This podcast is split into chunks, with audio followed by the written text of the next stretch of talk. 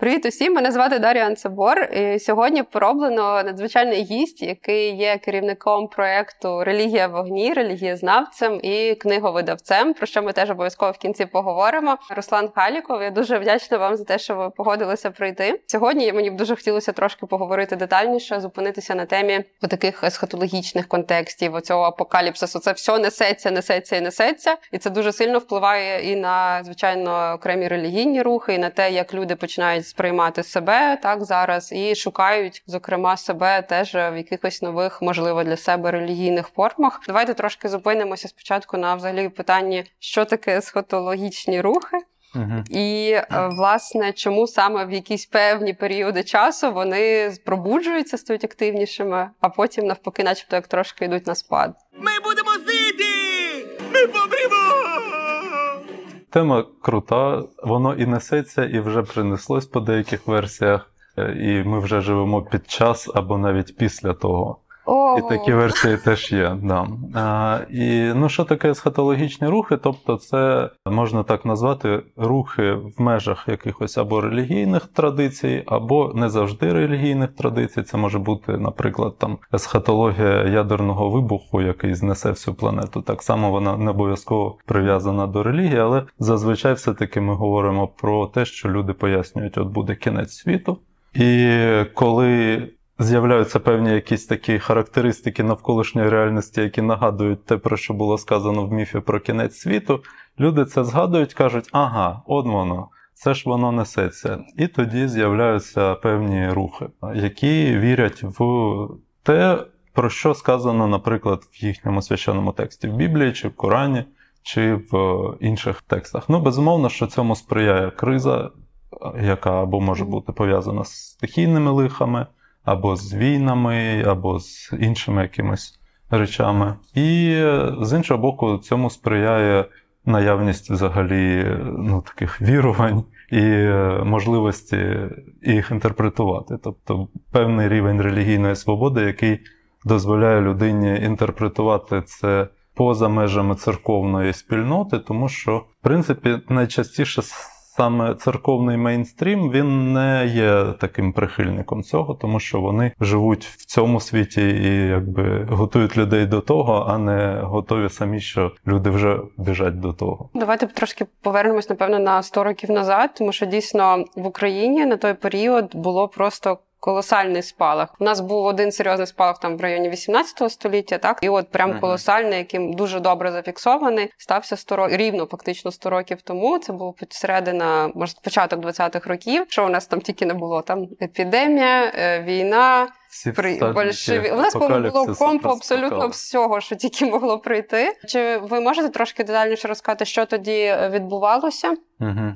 Знову ж таки, завжди були під час ще і не тільки кризових, але й цікавих таких подій календарних, так, тобто там тисячний рік, 1500 рік, 1666 рік, 2000 рік. Завжди це викликає у людей певний, ну такий трошки нер- нервовий е, відтінок сприйняття, коли вони очікують чогось. Якщо є певні такі кризові моменти, то очікують чогось не дуже хорошого. В тому ж 19 столітті було чимало пророцтв про кінець світу. Пам'ятаємо адвентистів, пам'ятаємо свідків Єгови, які трошки пізніше Розкажіть трошки деталі, детальніше, тому що ти я пам'ятаю, да, 1914 якраз збіглося, що початок Так, Першої так, світової збігся з проростом е, свідків Так, Єгови. е, Ну, Розкажіть там трошки детальніше, як там- тобто, це почалося з 1843-го, що за підрахунками американських, ну, в принципі, та, американських, це рух не тільки американський, але в Америці він набув такого поширення найбільшого. То за підрахунками дуже часто християни намагались вирахувати по Біблії дату, коли. Ну, Коли Ага, чекать, коли, да. де, де він? Що робити? Коли ці вершники? Куди, куди бігти, да. І е, чергове таке пророцтво виникло щодо 1843 року, що на день Йом-Кіпур е, єврейське, ну це святом, напевно, важко назвати. це Урочистий день. Судний день є, в принципі. дня, да. так. І що от в судний день цього року буде кінець світу. Дуже багато людей це сприйняли буквально, що це значить прискочать ті вершники, підготувалися до цього, вийшли. не відбулося. Тобто це були такі масові е, Так, виходи так, на площі. Виходи на площі, виходи там, да, перевдягнення в е, урочисті одяг, очікування. Не відбулося, перенесли на 44-й рік. Чого? Просто подумали А, неправильно да, неправильно порахували, там арифметика трошки збилася. Частина людей, звісно, відійшла від цього руху, да, коли в перший раз не, як вони думали, не виправдалося. Потім перенесли на наступний рік. Наступний рік теж не случилось. І е, тоді перенесли на 74 рік, на 30 років вперед. Як вони це аргументували? Ну просто цікаво. Ну, підрахунками, тобто Просто казали, що так- трошки не помилились, Так перерахували, так. Да. Мгм. І е, коли в 74-му теж не дуже було е, очевидно, то тоді з'явилася ідея, що насправді на небі вже відбулося, тобто там вже почався процес. Прикольно. Але поки до нас дійде, А до нас дійде через 40 років. Да? Тобто в 74-му почалось на небі, а в 14-му почнеться на землі. І нарешті в них В 14-му реально на землі почалось. Але почалось не зовсім те, чого очікували, так? Тобто не Христос з'явився, а війна почалась. Так? Тобто дуже страшна, схожа на кінець світу на той момент, але все-таки не зовсім воно. А як це Е, вплинуло от на тих же свідків Єгови тоді? Е, Ну, в принципі, вони продовжили. Тобто, знову ж таки, там почали з'являтися нові інтерпретації. Тобто, спочатку казали, що ні, скоріше за все, тоді не в 74-му почалось на небі, а от в 14-му почалось на небі, а потім почнеться на землі. Потім були інші інтерпретації, що це має бути покоління людей, які народились в 14-му році, от вони принесуть кінець світу. Ну і так далі. так далі. Поступово це затерлось, конкретно дата затерлась. І Біблія, в принципі, нам так і каже, що дата нікому не відома. Тому, ну добре, вибачте, помилилися, але сама концепція, що буде, вона продовжує існувати. І не тільки у свідків Єгови. От, е, наприклад, е, Телема, яка нова релігія, е, яка виникла якраз на початку ХХ століття, її пророк Алістер Кроулі, достатньо відомий такий діяч. То вони теж вважали, що буде ну, не кінець світу, а зміна епох, зміна еонів. З попередньої на Еон Гора, тобто Еон наступний. І відповідно теж воно мало статися десь там 1910-1940. І коли починається Перша світова війна, Кроулі каже теж: дивіться, о, почалось. Я казав, вже відбувся фактично перехід в новий Еон. І це мало і певні практичні для його традиції імплікації такі. Тобто, наприклад, от коли він розробляв свою колоду Таро вже в 40-ві роки, то він уже виходив з того, що світ повністю змінився. Те, що раніше було там страшний суд, наприклад, карта є така в Таро. У нього в колоді це вже не страшний суд, а це новий еон. Тобто е, люди реально вірили такий. в те, що відбулося. Так само і деякі послідовники Білого братства, наприклад, теж вірять в те, що кінець світу відбувся. Ми вже живемо в новому світі. О, тобто не завжди те, що не виправдалося буквально пророцтво, приводить до того, що всі відмовляються, кажуть, ну ми помилились. То все було. Ну, просто шукати шукають нової да, тоді да, інтерпретації. та. Просто починають інтерпретувати і викреслюють, що просто не так проінтерпретували минулого разу.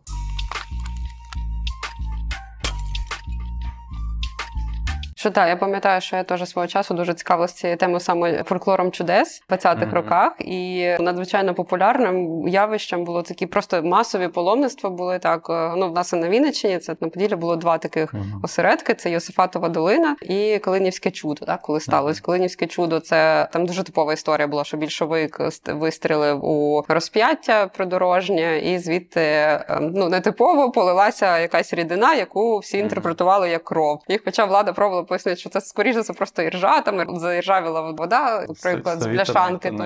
Так, і там навіть доходило до того, що коли там якісь комісії пробували офіційно приїхати і перевірити це місце, ну і якраз на предмет таких якихось експертиз, то буквально доходило до того, що там хотіли робити самосуд, і тільки там Мгм. священники захищали тих представників влади. І в найтакі піковіші моменти там було по 15 тисяч людей, які приходили за Мгм, день мгм. до того Христа. Тобто, Ну, це просто була така шалена так. потреба людей, коли за деякими свідченнями свідченням там до 100 так званих чудес, та, ми можемо сказати. Тобто десь об'явлення, об'явлення ікони, оновлення, десь там з'явився якийсь там святий, наприклад, десь комусь явився, комусь сон якийсь наснився, десь якась струна пропливла, там в неї стрельнули щось теж почала кров, ну і так ну, далі. В принципі, кризовий знову ж таки період. Так само на Київщині, наприклад, у 26-му році було об'явлення Ісуса Христа там біля Демідова. Зараз там церква, до речі, по ній теж були прильоти по цій церкві, Мгм. от уже під час цієї війни. І зараз так само фіксуються.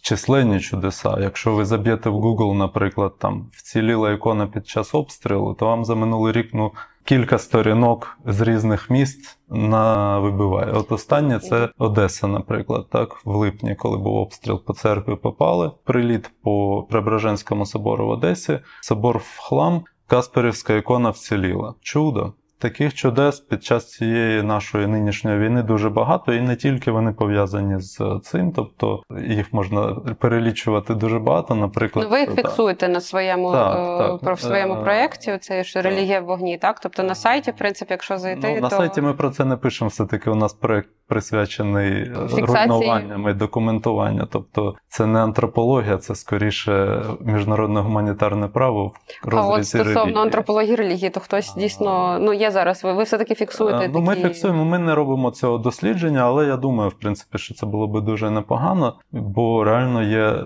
ну, ці кейси з е, вцілілими або кімната, де лежала Біблія, або вціліла ікона, храм згорів, або вціліла каплиця, весь район знищений і так далі. Є ще й інші, які теж, а вони в медіа теж просочуються. Це не тільки перекази усні. Зараз же, в принципі, все потрапляє в інтернет. Наприклад, це була історія з Лаврою та весною 23-го року. Що якщо Лавру відберуть, Київ затоне. О, так, це А галушка. потім вже потім Київ затонув. Да, то в квітні почалися Та в кіні, що тільки вже всі сміяли, що вже і НЛО прилітало. Так. Що тоді, що тільки не Так, було. Ми так, цей так. рік Але, що але реально це, це абсолютно чітко інтерпретувалося в В релігійних колах? Так само, коли, наприклад, є віджим церкви, як вони вважають, що о, там, людина вхопилася там, витягнути хрест з церкви і впала, вмерла тут же. Такі історії одна за одною теж з'являються в православних медіа УПЦ. Плюс є ще одна така штука цікава, яку ще, по-моєму, не дуже фіксували, те, що під час обстрілів люди в церквах моляться про те, щоб їх Господь зробив невидимими.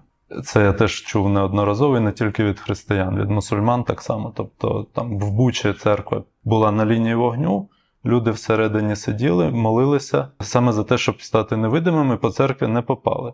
Чудо. Такі теж кейси трапляються, і безумовно, що якраз у нас фактично повторюється історія 20-х років минулого року, тільки поки що з позитивним для нас результатом, що більшовики нас ще не захопили. Дай Бог, що й не захоплять. Да, я дуже т- Тоді сподіваюся. ми встигнемо це все зафіксувати і досліджувати. Бо реально, попри те, що відбувається секуляризація, десекуляризація, там поява нових релігій, але віруючі залишаються такі самі. Ну і потреба в людей в Е, да. критичних станах, то дійсно вони, мені здається, дуже схожі до тих же проблем і потреб, які були 100 років тому. Але дійсно вони дещо оновлюються, тому що ті тексти все таки більш традиційні. Вони ще видно, що це зв'язок з традиційною культурою. Ну, да, зараз Та, а тут уже дійсно з'являються нові якісь прочитання, напевно, та і хотілося б теж тоді трошки поговорити про вже напевно воїнів. Типу, можливо, ви теж фіксували якісь такого плану, може дійсно зразки так званих чудес стосовно, наприклад, військових. Ну, у військових найчастіше це пов'язано з е, тим, що його щось врятувало під час обстрілу або під час, коли куля потрапила. Перший, напевно, такий випадок у нас зараз це був, коли куля потрапила в старшу Едду. У військового язичника була е, книжечка при собі, і куля потрапила в неї, застрягла і його не вбила. Такі дивно, але е, це все свідчить про те, що не тільки у нас воюють православні, да? хоча потім уже були історії, коли так само потрапило в Біблію, наприклад, там чи якусь іконку, хрестик, Мгм. які теж були прикладені до серця і врятували. Я, до речі, згадала, коли активна фаза на Майдані саме починалася, і вже були перші прецеденти, коли стріляли беркутівці. То що людям простим радили? Радили беріть енциклопедії вдома і робіть саморобні такі бронежилети. І народ, я пам'ятаю, що да, дехто дійсно, хто там сильно попереду стояв на барикадах, то починали брати якісь, причому це большая совєтська енциклопедія дуже гарно пішла тоді в хід. І реально я пам'ятаю, що розсилалися прям такі пораднички, як можна зробити з книжок таку подобу бронежилета, щоб дійсно, якщо що, то ймовірно куля через сторінки буде значно довше йти, ніж би йшла Так, напряму. ну, до речі, дехто і на вікна ставить книжки, наприклад, щоб якщо буде розбите вікно, то ці уламки не потрапили. Хоча ну не завжди це радять робити, тому що книжки можуть розлетітись так само, як і вікно, тебе не склом поріже, сильніше. поб'є книжками. Я хотіла ще запитати, якщо вертаємося до цієї класичної історії про есхатологію, то е, дуже часто в таких віруваннях йдеться про золотий вік і при цьому якесь своє бачення от майбутнього. Якщо ми говоримо про цей золотий вік, як він уявляється зараз в різних, ну згадаємо навіть, е, що є люди, які навпаки йдуть повернення в природу, да, типу до витоків. От це повернення до витоків. Які витоки от в Так, ну, різних повернення в природу це так само є частина есхатологічних уявлень, тому що люди йдуть в природу від занепадаючого соціуму. І там такі е, течії, там як Анастасіївці, наприклад, деякі інші екопоселенці. а в нас є представники Анастасіївців, Так, Так, типу, Так, є, тобто і навіть є екопоселення. А- а де? Е, ну, в плані територіально. Ну я розумію, що це ліс, напевно. Ні, ну це села, перш за все, такі покинуті села. Це якісь де- хутір, ви там, наприклад, Так, починаємо так, просто ро- Ну, просто заселяється кілька сімей в село, там, де у нас же багато в селах є вільної Мгм. Площі. Тобто ти за пару тисяч доларів можеш придбати будинок. Це село. Ну, пар- це село. Залежно, якщо це село на Київщині чи там на Черкащині, то може і не все. А там на Одещині, то в принципі це ближче. І е, багато хто переїжджає. е, Саме в очікуванні таких речей, які в принципі і з'являються, коли обстріл, світло впало, а в селі його і не було. Красота.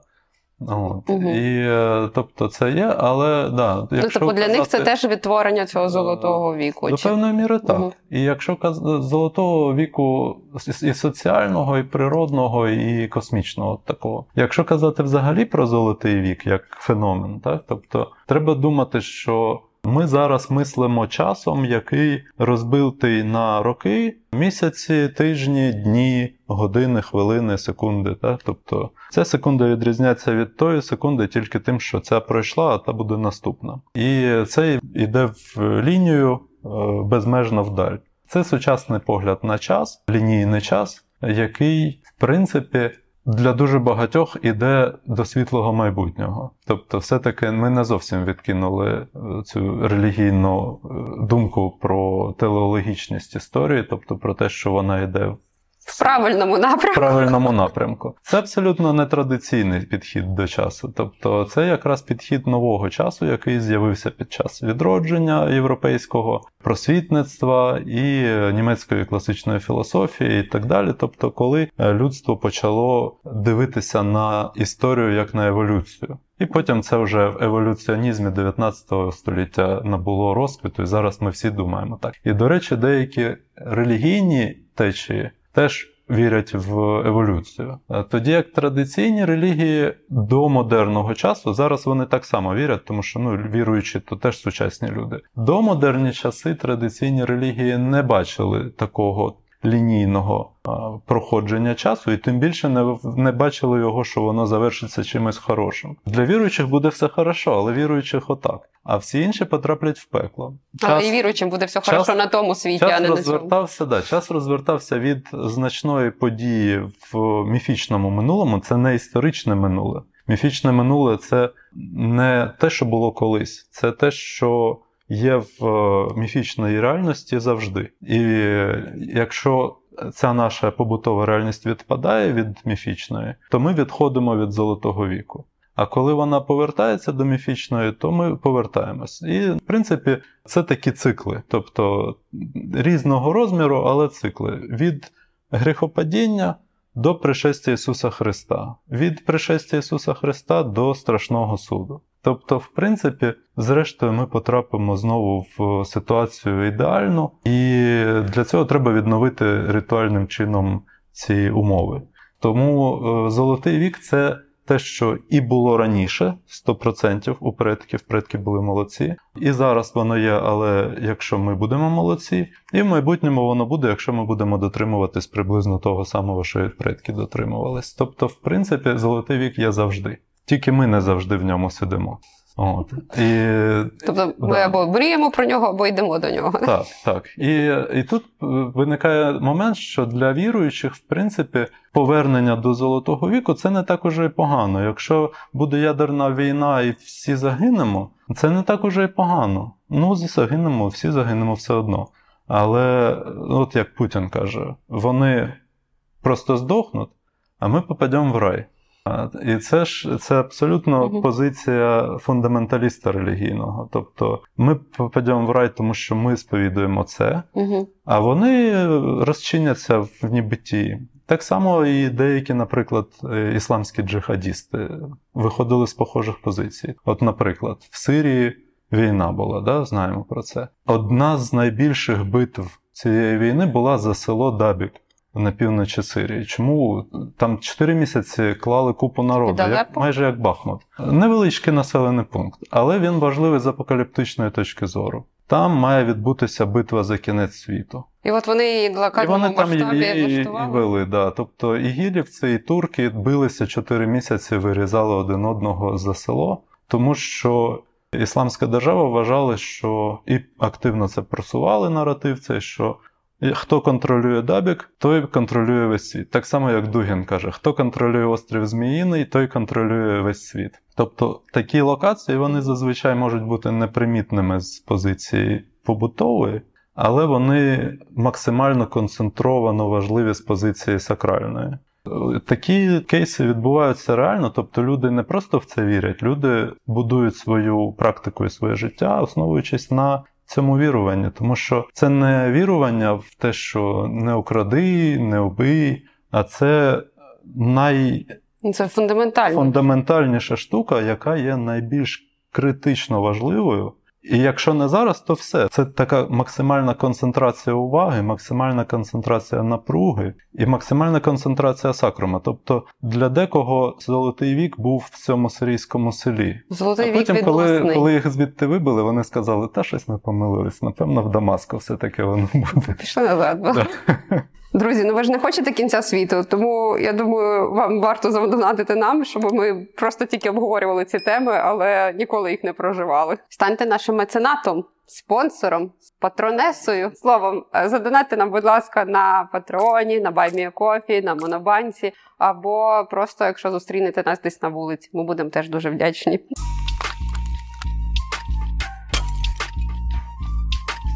Як стосовно тоді російсько-української війни, от ви вже згадали про Зміїний, чи з'явилось окей, Зміїний вже не їхній. Що тепер? Бахмут тепер у них е, є. Ви бачите якісь зміни? Сказали вони, так. що Зміїний це як Дамаск пішли шукати. Так, так, Тепер. так, так. Ну, е, насправді така максимальна концентрація вона довго не може існувати. Тобто вона рік не може існувати. І тому Дугін це казав в лютому 22-го року, ну, в березні, наприклад. І е, питання в тому, що так само, як ми це спостерігали в Донецьку, наприклад, в 2014 році, що дуже багато людей з Росії, там, ну і місцеві теж їхали воювати за Росію там е, на вірі в те, що це теж фактично есхатологічна битва. Дуже багатьох їх там положили, але якщо там в березні, в лютому 2014 року навколо Донецької обладміністрації ходили хресні ходи, там ці батюшки приїжджали з Росії, проповідували кінець світу. Це була така накачка дуже серйозна. То вже на 15 рік нічого такого не було. Тобто вони вже усе устаканилось, і вони вже ну, напрацьованими схемами просто воювали, тому що є звичка воювати. Так само зараз я би сказав, що все вже устаканилось. Ну вони просто воюють, тому що тепер вони вже мстяться. Ага, ви наших побивали. І це, це вже просто йде по Це колу. пост, постескатологічна. Так, тобто, тобто е, сенс був в тому, що треба було запустити на початку. Ні з чого запустити, да? тобто не було жодних передумов. Які можуть бути передумови, коли нема жодних? Згори. Вони це запустили, і дійсно багато хто в це повірив. А зараз ну, це таке. Типу, є певна ідеологічна накачка, той же Дугін нікуди не зник, він продовжує виступати. Особливо, коли в нього вбили дочку, то він там перейшов в пророцький статус окончательно. Але ну це вже не так важливо. І давайте тоді не на завершення трошечки ще поговоримо, тому що ви глибинно і давно цим займаєтеся, і ви так само публікуєте, зокрема, і свої роботи. Давайте трошки поговоримо Мгм. про те, що у вас виходить в видавництві, і якщо люди цікавляться релігійною тематикою, що саме вони могли би у вас придбати, і як це зробити. Так, дякую. Ну так, моє видавництво воно дуже концентроване на релігійній проблематиці, хоча це ми не ведемо лише тільки про релігію, там є інші тематики, але перш за все це про релігію і про езотеризм. Оце два напрями, які е, конкретно ми займаємося ними. І антропологія релігії Так, та з'явилася. антропологія релігії з'явилася як серія. Будемо її продовжувати. Поки що у нас є от про грузинський е, етнос, та, такий про хевсурів, культ предків і похорони, поховальні обряди у хевсурів. Це перекладна праця. І тут є картинки, я пам'ятаю. І тут є картинки, так. Ми завжди видаємо з картинками, іноді Та, як саме.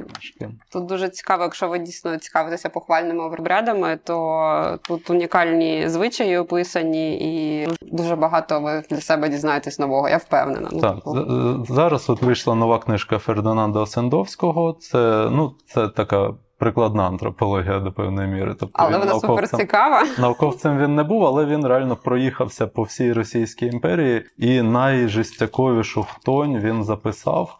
І у нього Антропологія хтоні. Так, це антропологія хтоні, але е, якщо ми досліджуємо Росію, то антропологія хтоні вона охоплює дуже значний такий прошарок суспільства. Так. І зараз у нас ще є попередньо думки по Фінляндії зробити, можливо, по Білорусі, тобто є певні накиди. Я думаю, що десь Теж історичні тексти, які вже давним-давно вийшли, але так, не перекладені так, так, ніколи так. ще були Так, українською. Так? Так, це, це ну і е, от по конкретно про есхатологію і контрсекулярність це моя тема. Тобто протистояння бездуховному такому сучасному світу. Тут є от моя книжка да, постання проти секулярного світу. Я якби просуваю цю ідею. Зараз релігія Нема є таким да, важливим. Але зато бачите, яка оплата. Картинок нема, да, на жаль. А, ну і є по езотеризму, є багато цікавого. От, Зокрема, нещодавно теж вийшла книжка про сковороду. Ми її готували до 300-ліття, але якби минулому році трошки було не до того. Вона вже була майже готова, але надрукувати вже змогли тільки в цьому році, на жаль. А, чи на щастя, не знаю. В тому році може і купувати не всім було до того. Да? Це алхімія Григорія Сковороди, це запуск нової серії Алхімія України. Да? Тобто там будуть а, алхімічні згадки, алхімічні відсилки в текстах відомих українських мислителів. Перша про сковороду, вже зараз пишеться друга, я не буду розказувати про що. Не буде спойлерів. Ну, ладно. та, але е, можливо в наступному там десь майбутньому вона скоро вже буде готова теж. Клас. От і е, так, тобто є е, кілька серій. Ну а придбати можна в книгарні, є, можна в Якабу. Так, видавництво «РХ». Видавництво да, РХ або видавництво Руслана Халікова. Так, все дуже дуже просто запам'ятати. Тому так, ми ще лишимо в описі під відео, так і під аудіоверсією всі детальні посилання. Якщо вас зацікавило, буде дуже круто, якщо ви долучитеся, бо книговидання нині, ви знаєте, це така дуже альтруїстична штука, але дуже хочеться, щоб вона була не тільки альтруїстичною. Тому підтримуйте українських книговидавців, особливо коли вони дуже нішеві, і особливо коли це настільки цікаві і самобутні видання. Ну серйозно, алхімія сковороди. Народ, ну блін, біжіть, купляйте. Дякую дуже, що прийшли, знайшли час. І всього найкращого. Підставте вподобайки, пишіть коментарі, е, що ви, можливо, теж е, як е, зараз під час уже повномасштабного вторгнення або спочатку війни. У 2014 році, можливо, ви теж на собі відчували якісь такі зміни, можливо, ви теж чули або самі перебували в таких історіях, які якось співвідносяться з чудесами. І е, також відвідати обов'язково сайт е, Релігія вогні, тому що це дуже важливий е, документ епохи та і того, що насправді Росія коїть. Дякую дуже і побачимось рівно за тиждень.